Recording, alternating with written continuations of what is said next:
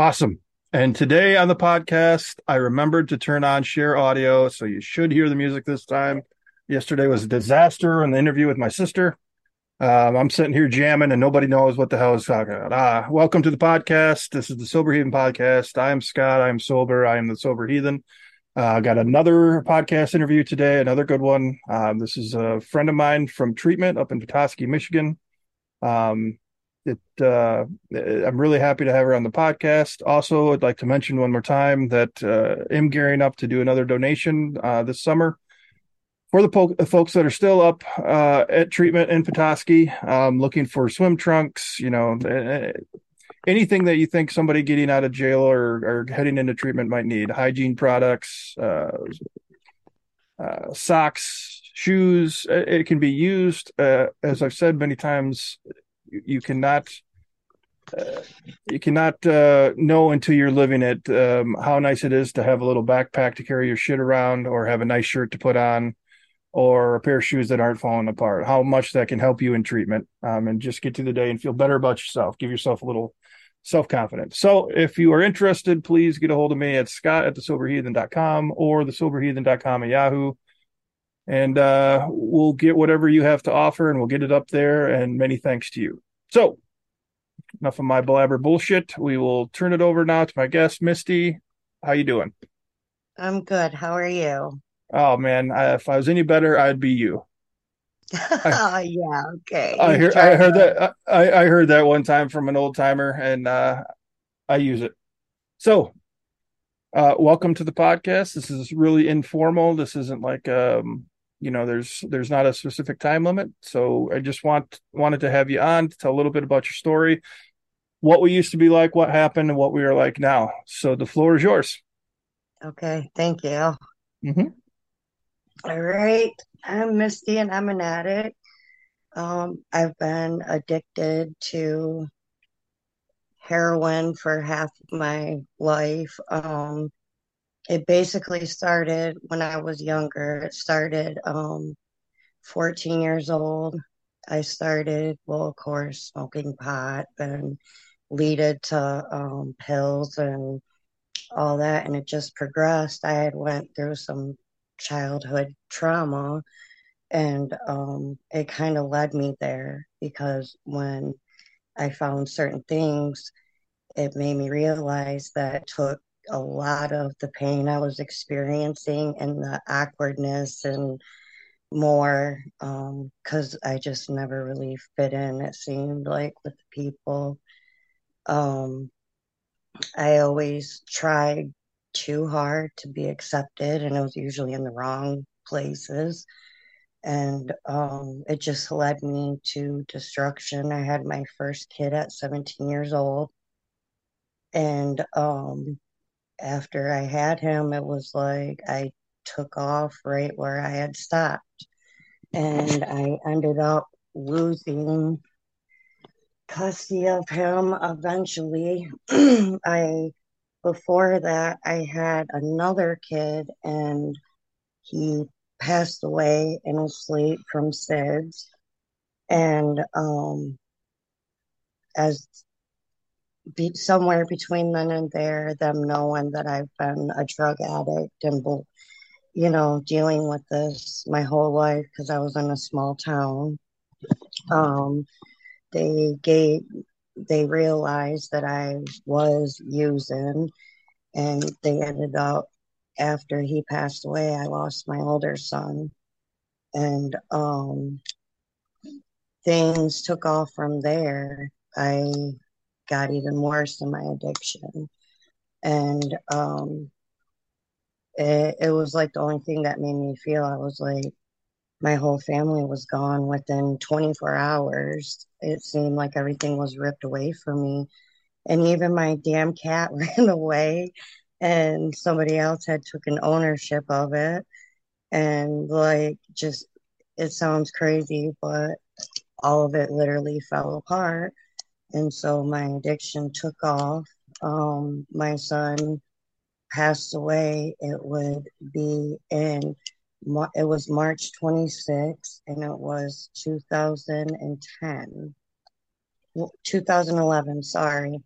Um, So it, I got back into my addiction, and let me see, I found out later on that summer that I was pregnant again.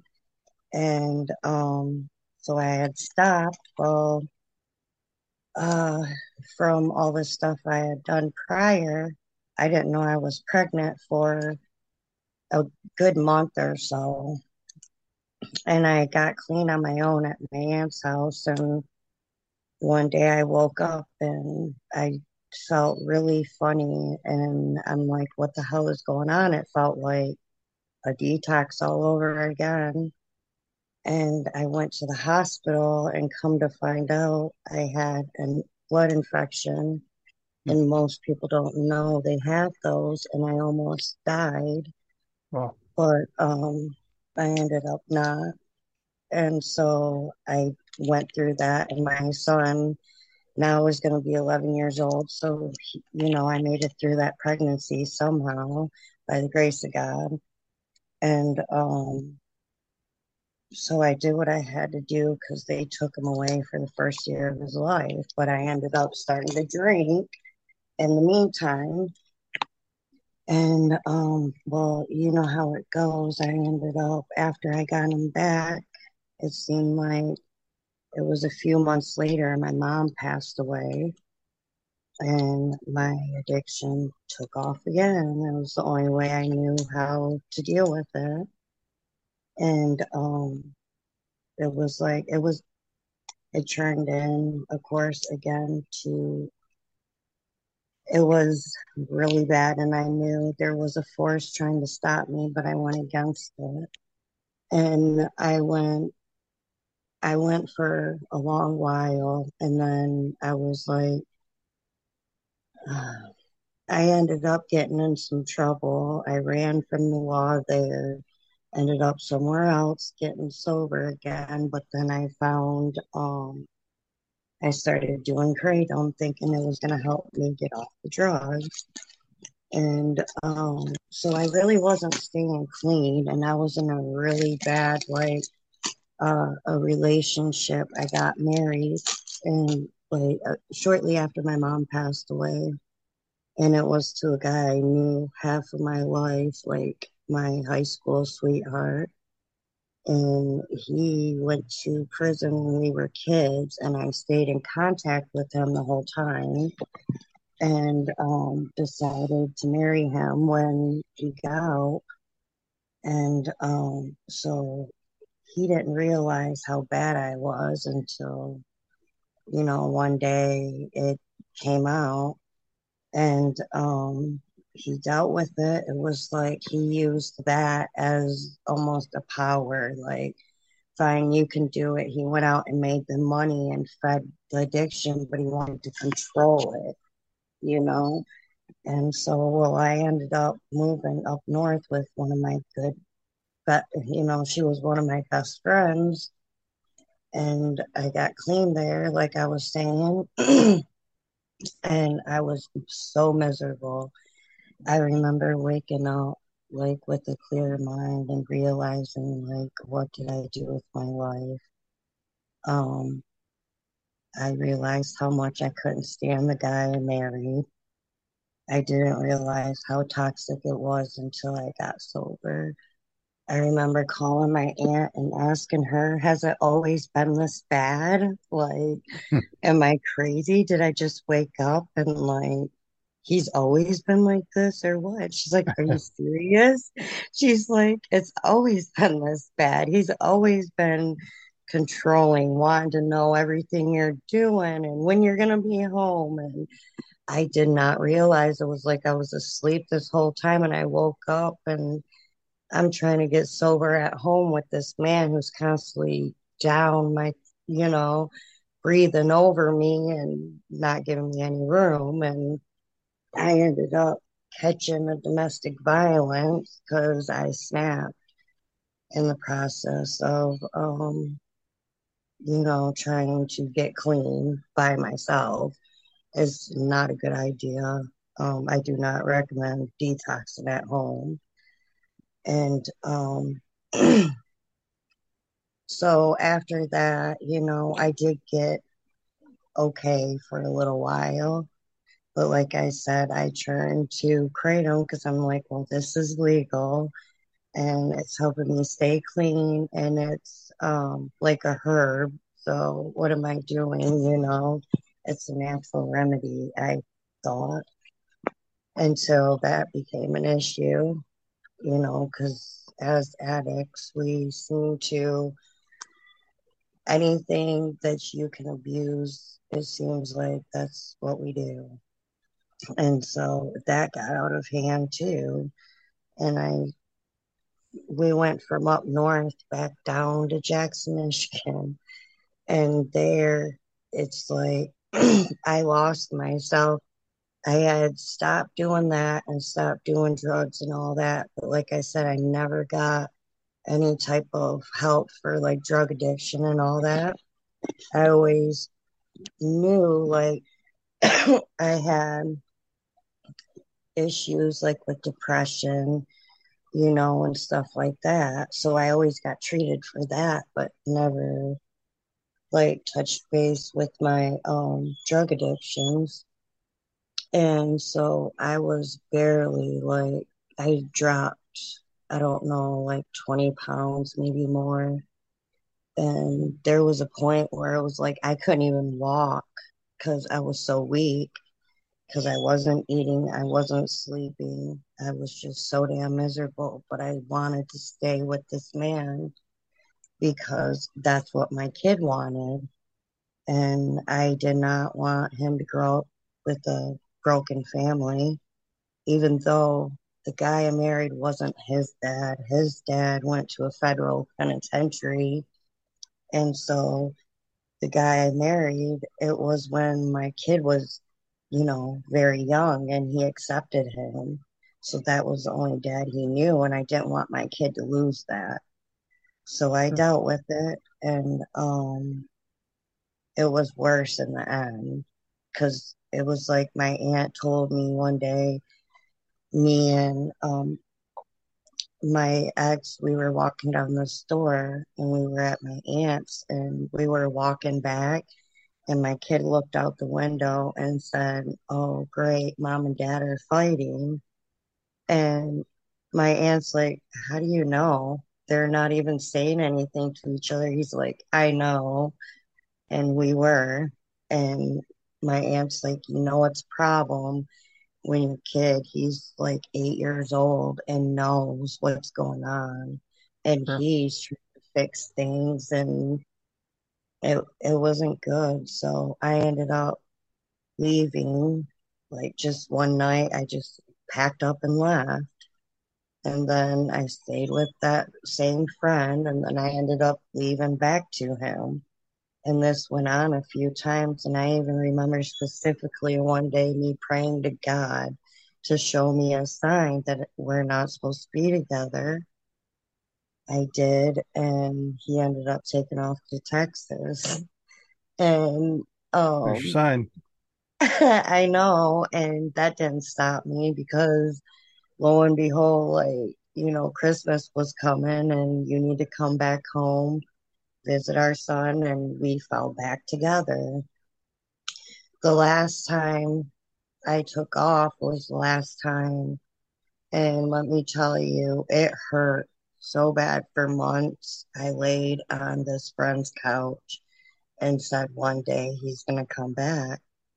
I just know it. And I could not date anybody. I I just, I wanted nothing to do with any other man. I I still acted like he was right there.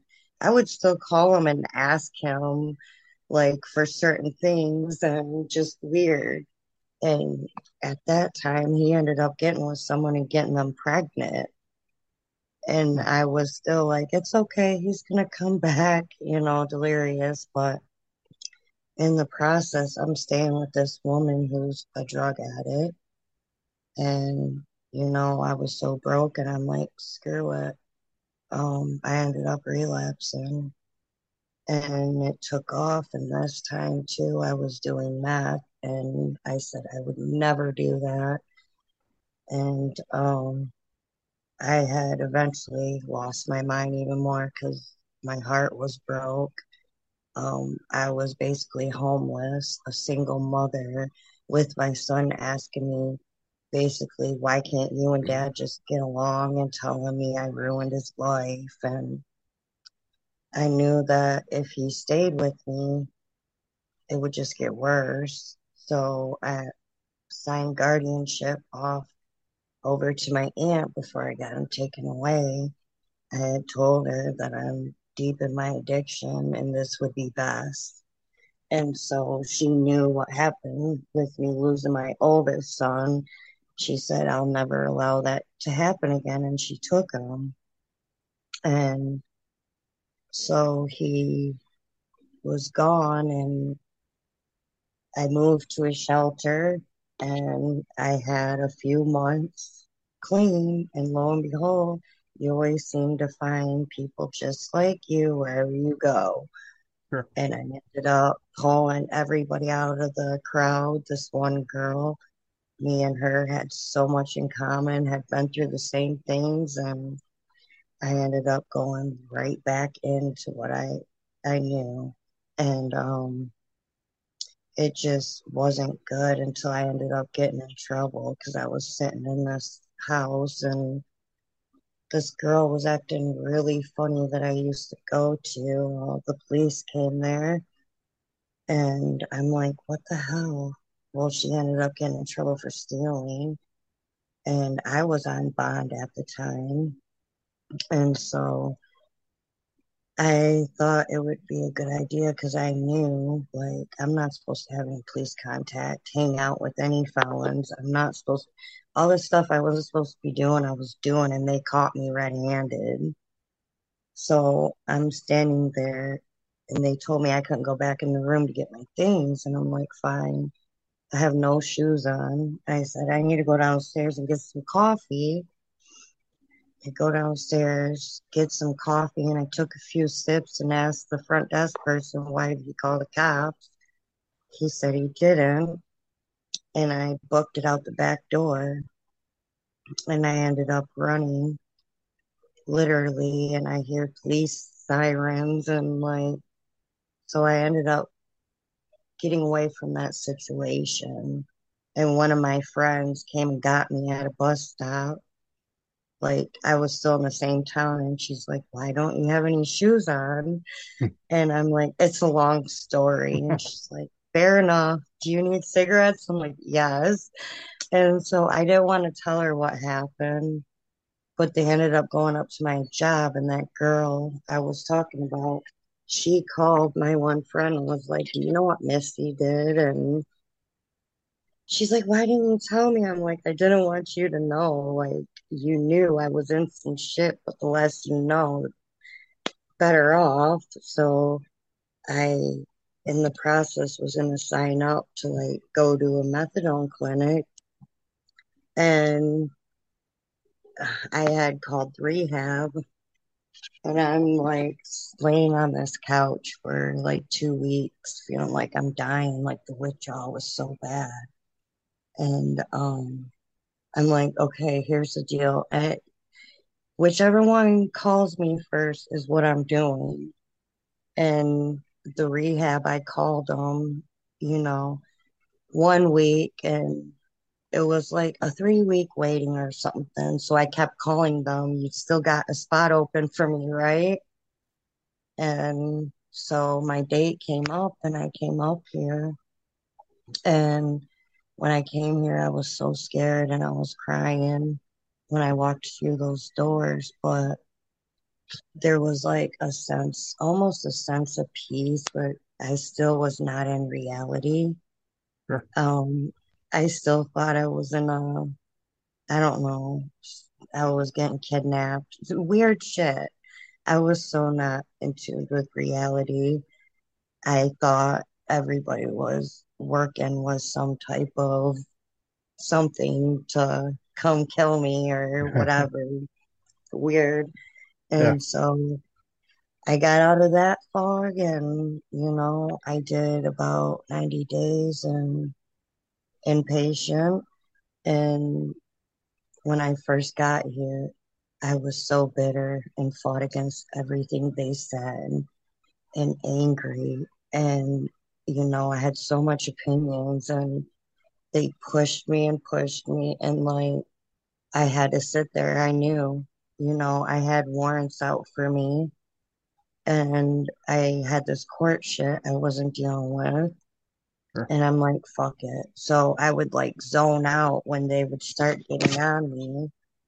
And they were so impressed on how, like, the changes I made that I've been here since July nineteenth, twenty twenty-one.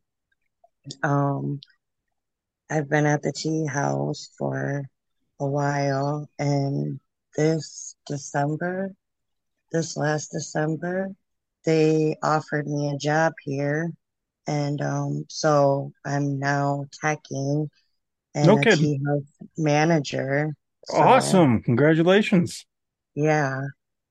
So I've been clean since. I'm coming up on two years.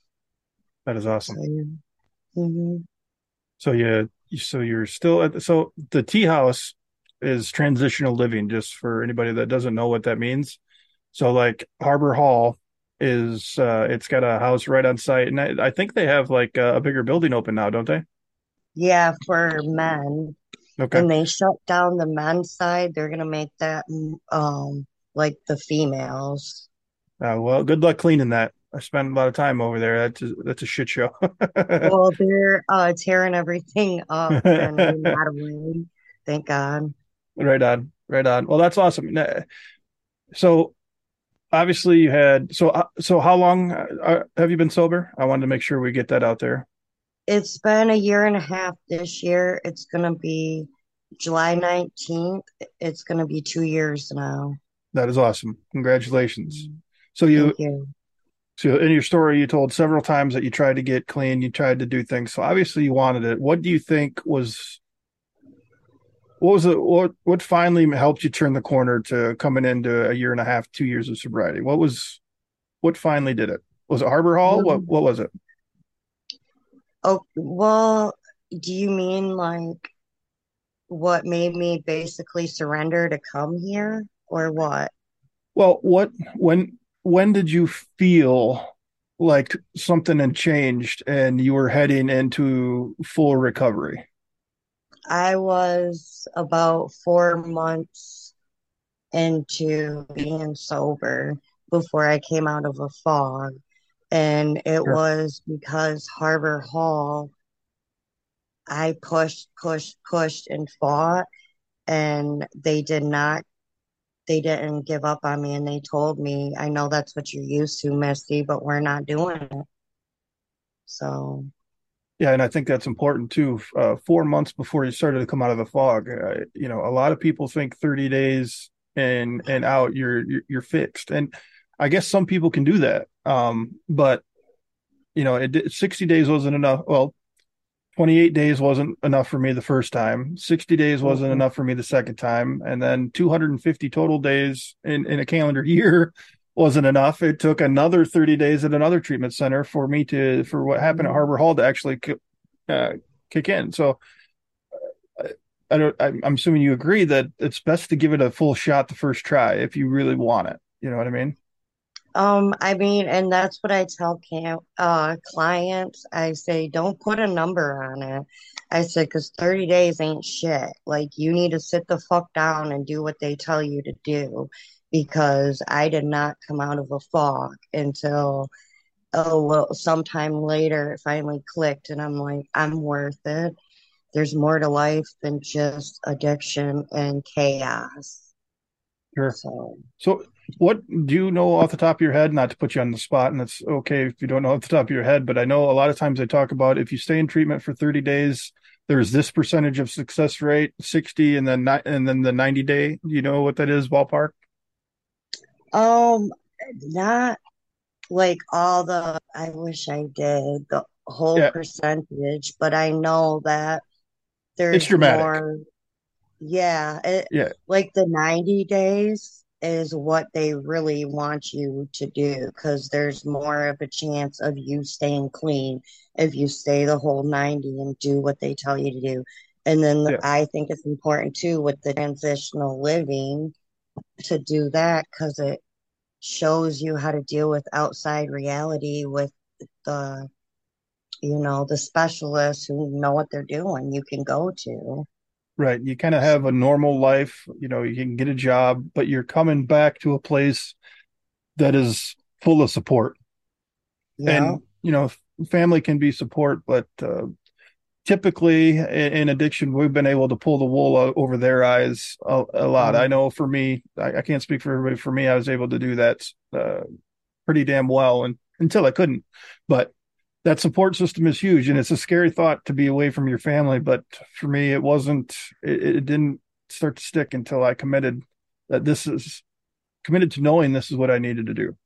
And yeah, I mean, I think you were a fantastic example of that coming up. You've been there for this long. I mean, that is putting, that's determination. That is, that is setting a goal, and that is following through. And I think that's, I think that's why I wanted you on the podcast, because Not, not only for, for men, but women too. You know, you have, you have, you know, children out there, you have family out there, but mm-hmm. I'm not putting words in your mouth, but you would agree that you're of no use to anybody if you ain't right. That's exactly. And I've never done anything productive for myself. I've always put in my, my family and, you know, my kids first. And if I don't take care of me, I am no good to no nobody in society, let alone my family. Sure. And I think that is the, the most important thing for people to get mm-hmm. is you are not going to be able to do this for anybody else um, until you want it for yourself. I, I shouldn't say that. There's no definitives. Okay. There's, there's some people that can go to treatment because their wife's mad, and then they can leave treatment and then everything's fine. There are some people that can do right. that, but, but, for the most part, when you're as bad as I was, there was no way that I could do it for anybody else, because um, they were going to disappoint me somehow, or I was going to find a reason that they disappointed me so I could go back and drink.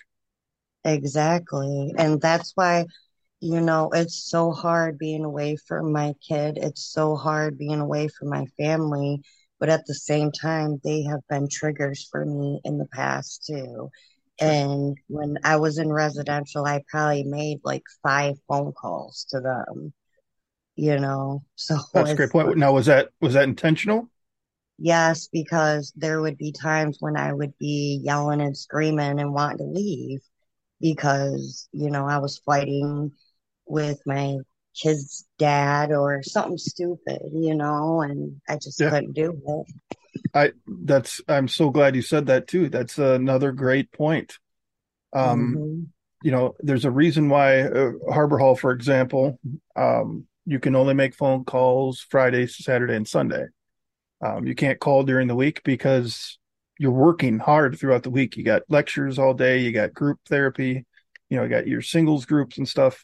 They want you focused on that, and that's the only way. Mm-hmm. And it was. I know I hated Fridays, Saturdays, and Sundays because it was just a shit show. It People was. and screaming at, at their, it's like, why are you even calling? And, you know, uh, I had a sponsor at the time, and, and uh, he told me not to call my ex-fiance, not to call my kids, because it was just getting me worked up. And so I didn't do that for a while. And I, I don't know about you, but right now, you know, I haven't seen my, my twin boys, um, since like September, October of twenty twenty-one. I have not seen them in person. I talk to them on the phone now. We play video games online together. So our relationship is building. Um, and, and some people are like, how can you go that long without seeing your kids? Well, it's for me, I've never felt better about mm-hmm. myself. And that relationship will come. And I've, I've gotten to a point in my recovery where if it doesn't, then I have to be okay with that. What, yeah. what do you think? I mean, we did it to ourselves, and, you know, people don't get how I've been away from my kid for so long too. And it hurts, and I don't like it. But at the same time, I've done, I've also done a lot of damage, and I think I can prove myself better. Even, you know, talk video yeah. chatting with him. He knows there's a difference. Sure. So, mm. Yeah. I, I... What people have to understand is when you take this time for yourself, a lot of people are going to say you're being selfish, you're, you're, you're doing all these things. You have to be, because if you go back before you're ready, you're not going to be around anyway. You know, we have lost, excuse me, I don't know how many people you know, but uh, I know four people since I was in Harbor Hall beginning of last year that have died. And so what good are we if we're, if we're, if we go back too early to do, to, to be there for loved ones, and then we, we go back to use and we end up in the grave. We're, we're of no use. So I think, I think it's important. And it's, you know, mothers uh, carry a heavier burden than fathers. I, I think, you know, um, I, I think just from, you know, what I hear people and, and the way they talk, mothers are held to a higher standard, you know, yeah. um, you, you know, and so I think your message is very important, because you are doing the right thing and you are there. You know, you talk to your, your, your son, and, and you're going to be there in the future. And that's the most important part, right? Yeah, you know? That's true. You know, you've seen me have plenty of meltdowns about it. It's not easy. No.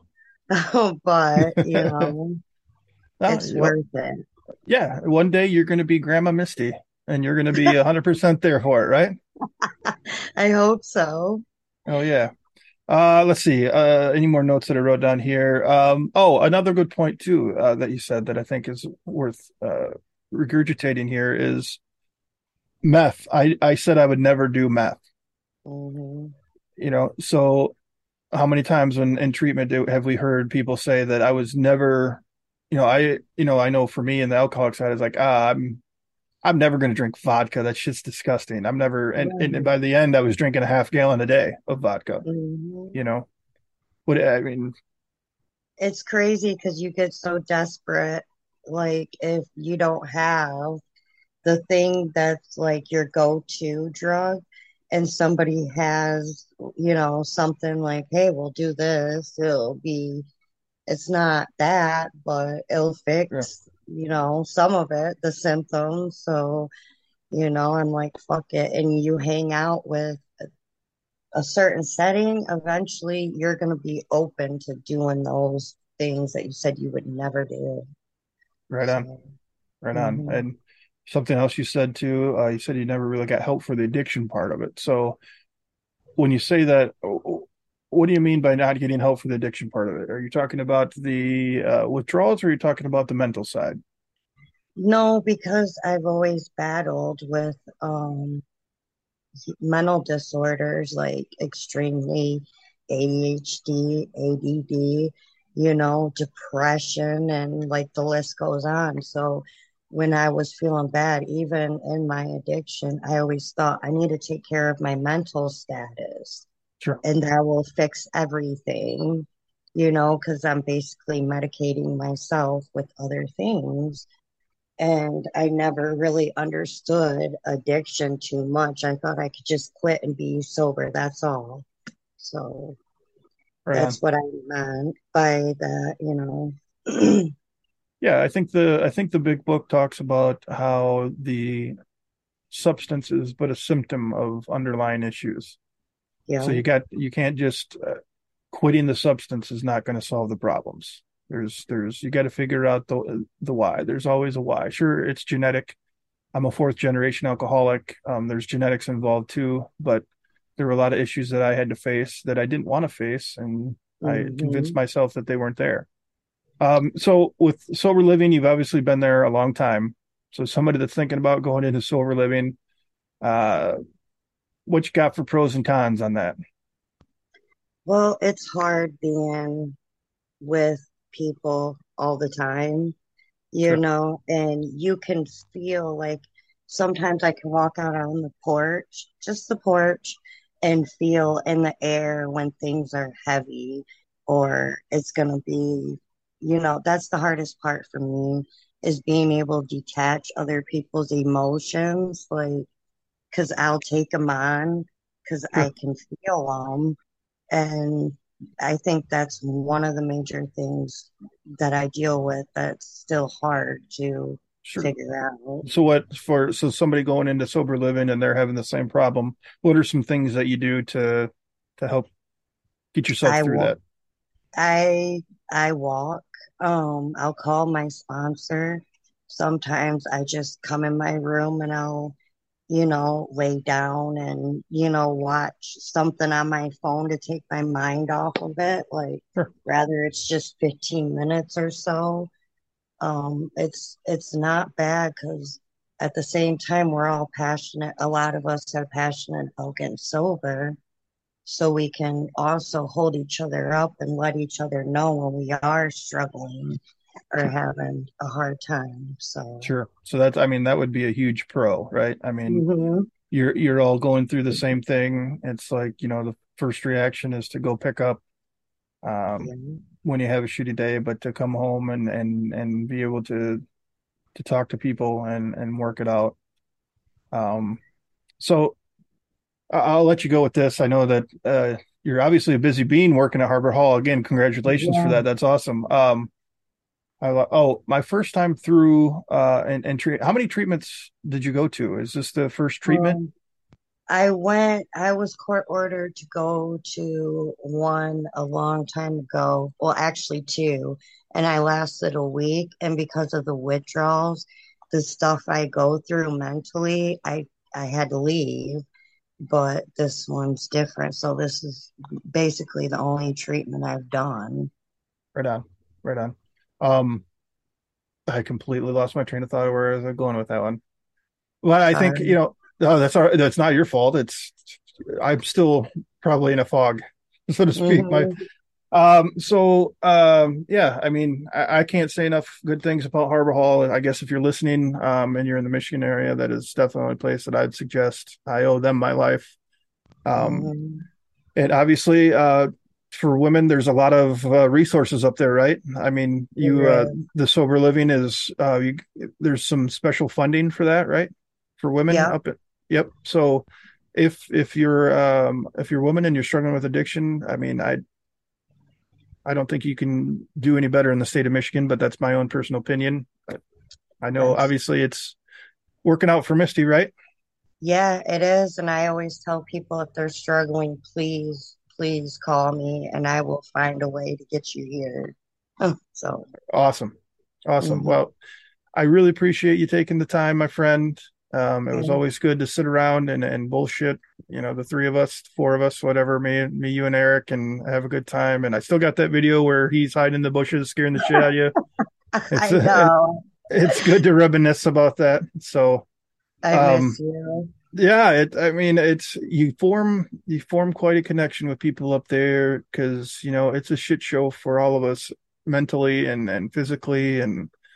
Trying to learn how to adjust and, you know, have and, fun too. And, and, yeah. And try to have fun. Yep. And, and you get into treatment and you, and you make a, a lot of bonds and sometimes they stick and sometimes they don't, but uh, I'm glad we've stayed in contact and I, I uh, this podcast is important to me. So I appreciate you coming on and I know people are listening, Misty. I mean, I've, I've had people from Arkansas, Georgia, Canada, Kansas City, I've had all kinds of guests that are that are picking up and, and wanting to come on here and tell their story. And it's very important. You know, you never know who's going to hear Misty tell her story and hear the confidence and happiness and relief and strength in your voice. So thank you. Thank you. It's amazing. I appreciate you. And I'm happy that you're doing well. It's, it's amazing. So. Well, one day at a time, right? That's all we can do. That's the only way we can do it. All right, my friend. Well, take care and stay in touch. And um, I will get you the link to this podcast shortly. All right. Thank you. All right. Have a great one. You too. Bye.